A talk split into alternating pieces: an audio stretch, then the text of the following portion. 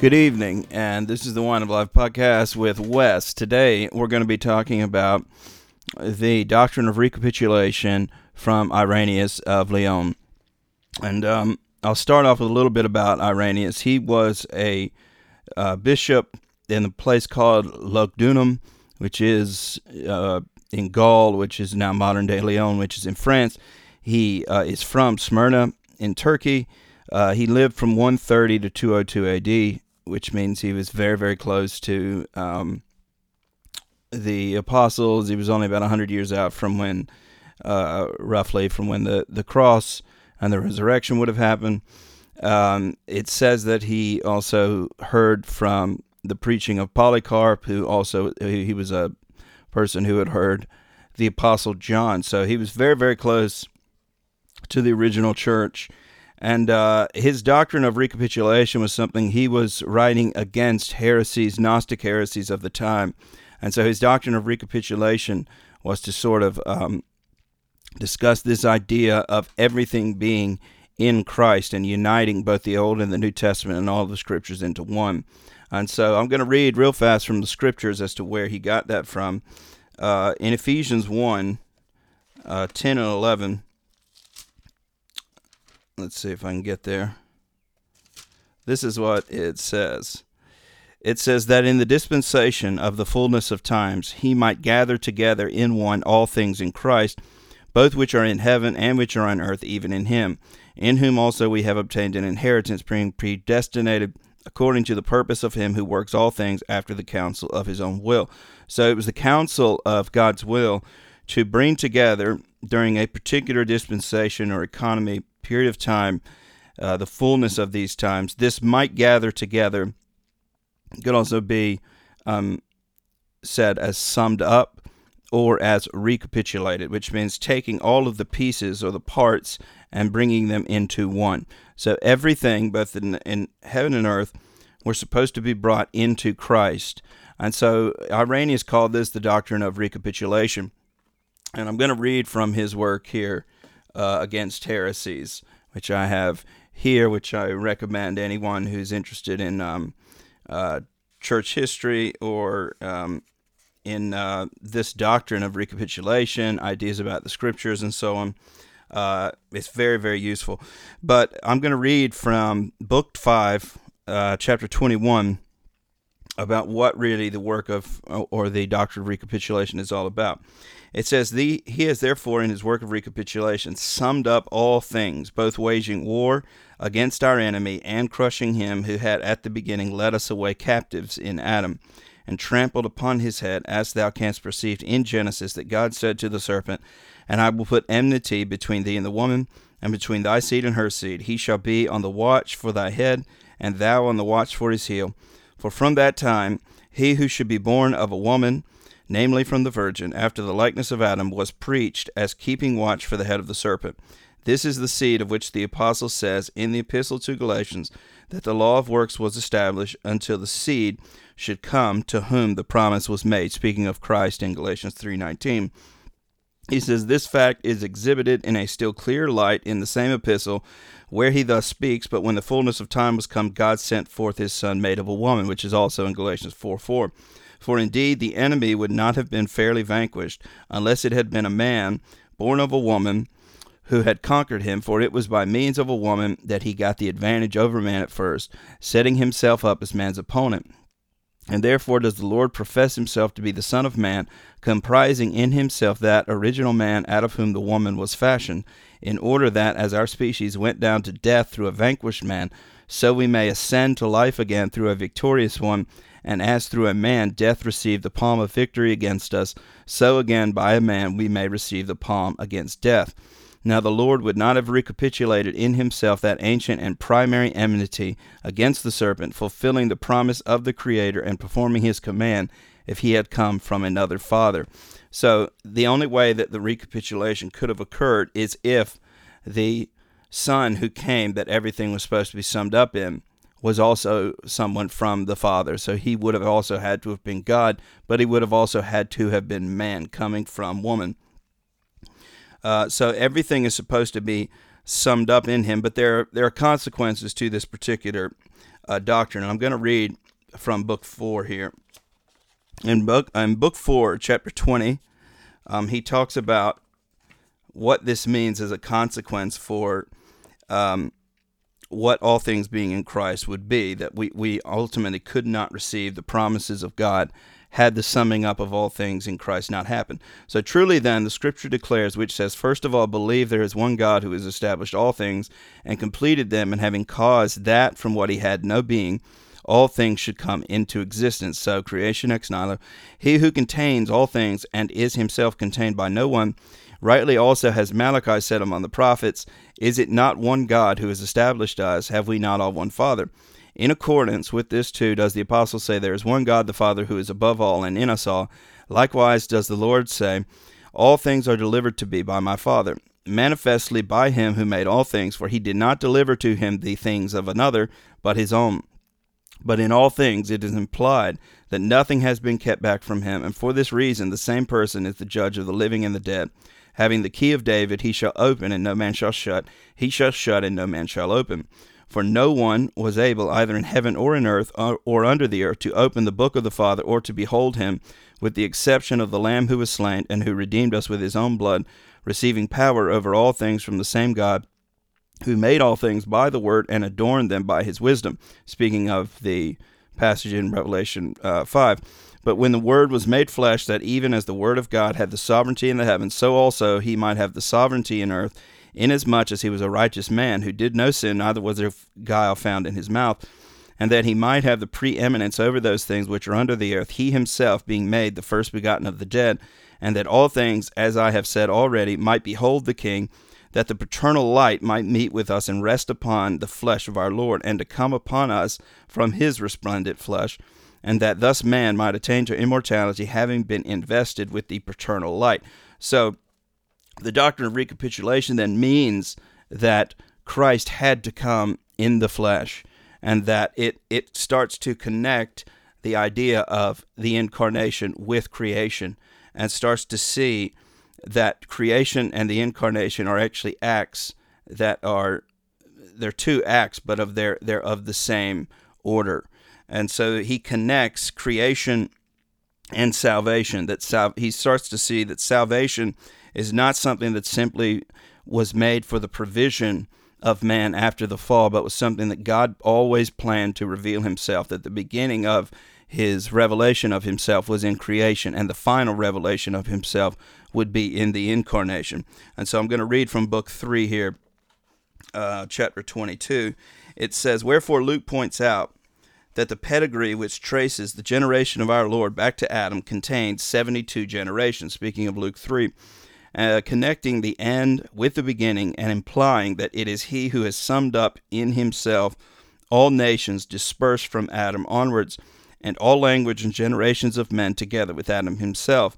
Hence also was Adam himself by Paul termed the figure of him who was to come, because the Word, the maker of all things, had formed beforehand for himself the future dispensation of the human race, connected with the Son of God God having predestined that the first man should be of an animal nature, with this that he might be saved by the spiritual one. For inasmuch as he had a pre existence of a saving being, it was necessary that what might be saved should also be called into existence, in order that the being who saves should not exist in vain. So Christ, the image of God, the Logos, was always going to be the Savior of man. In that God already foreknew what was going to happen, and that he planned from the beginning that there was going to be an incarnation that would come about through the virgin birth. Now, this leads to a lot of questions because does that mean that God planned sin? A Calvinist might would say that. Other people would say no, that meant, means God foreknew those things. But you see how the doctrine of recapitulation is kind of in everything um, that we start to think about, especially in modern times in the Western world. We we start to think about what all of these things predestination means because obviously if he did plan sin which i've already discussed on my calvinism video that i don't agree that that was what god was doing god did not invent evil for the sake of salvation but that he foreknew that and irenaeus is not teaching that he's teaching that god foreknew it and therefore uh, planned from the beginning to reveal himself through the incarnation. But it does speak of the fact that the incarnation was always to come. So he has a massive influence on the theology of the Western world. And this is how he affected the theology of the Eastern world. This is what he says in his preface to his fifth book. Um, he says, following the only true and steadfast teacher, the Word of God, our Lord Jesus Christ, who did through his transcendent love become what we are that he might bring us to be even what he is himself. So the doctrine of theosis or deification or divinization comes, uh, this is really uh, the first guy who really put together the idea that we are supposed to, that if God partook of the flesh, we are supposed to partake of the divine nature, as it says in Second uh, Peter uh, 1 4. So he's calling us to be as he is and it says that there will be a day when we see him and we will be as he is.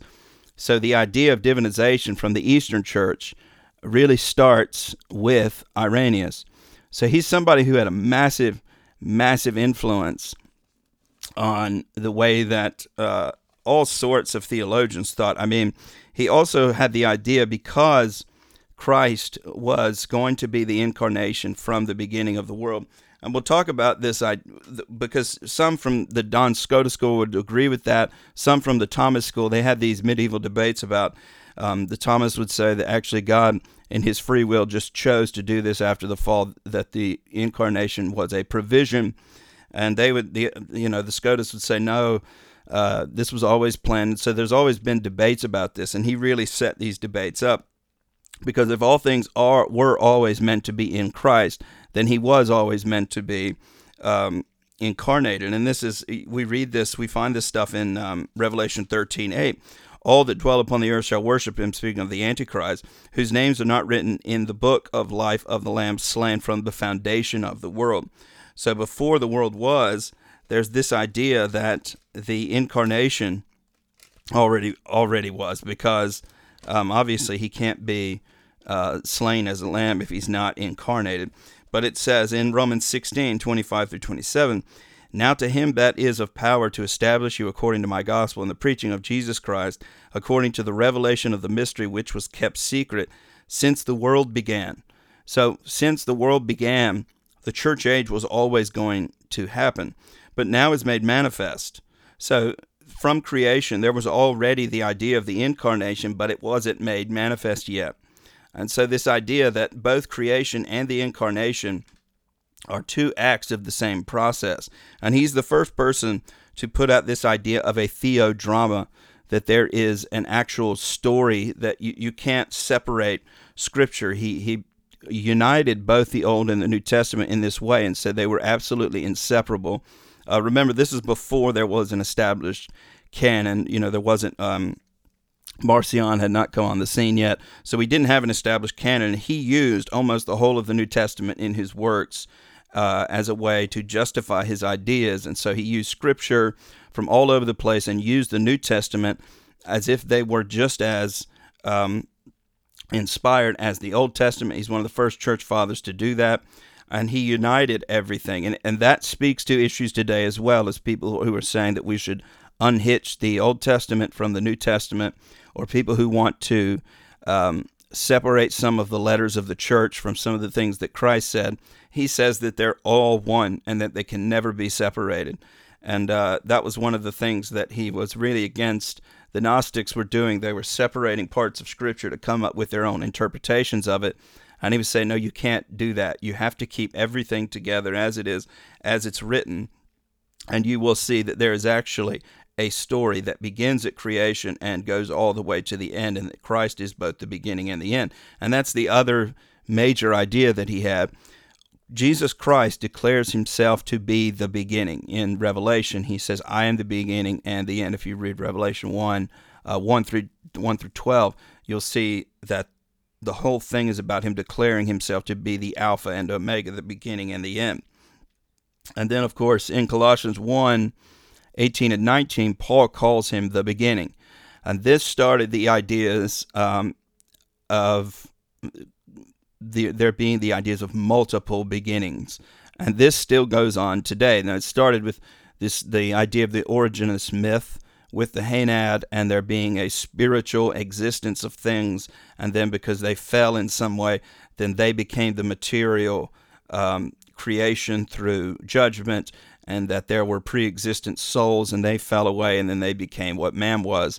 Um, that was declared as heresy. But he took these ideas from the idea that if Christ is the beginning, then we don't really know when the beginning of time was. And we see the same thing happening with um, people who hold to the gap theory. Uh, the idea that there was a pre Adamic race because there's a beginning and then there's a fall of the angels, and then uh, after God deals with that in some way or sets up how things are supposed to be, then there's the seven days of creation and the and the beginning of man. And even in John eight, when Christ is speaking about Satan being um, a murderer from the beginning, we know Satan was not created as a murderer, as something evil. He became evil. Uh, he fell. If you you know if you read Isaiah 14 and Ezekiel 28, and you accept those as as the beginnings of Satan, he was perfect until pride was found in his heart. So he then fell and separated himself from God, and therefore was a murderer. So the beginning that Christ is talking about is obviously not the beginning of time or the beginning of Satan's um, fall, because he fell after that. So he was a murderer from a different beginning. And then, of course, there's John 1 1, which is in the beginning, God uh, was the Word, and the Word was with God, and the Word was God. And there's some people who would say that that's a beginning that has no beginnings, a sort of eternal notion, which is what a lot of people uh, started to use. So he affected that significantly. Um, so he, he is really important in uh, our theological debates and the way that we view uh, theology. He's one of the first church fathers to read um, Revelation as saying that there is a literal 1,000 year millennial reign of Christ. Um, that was rejected by a lot of church fathers, especially after Augustine. Almost nobody, you know, there's people like Joachim of Fiore and people like that, but more or less no one after Augustine because Augustine said that we can't take Revelation as literal.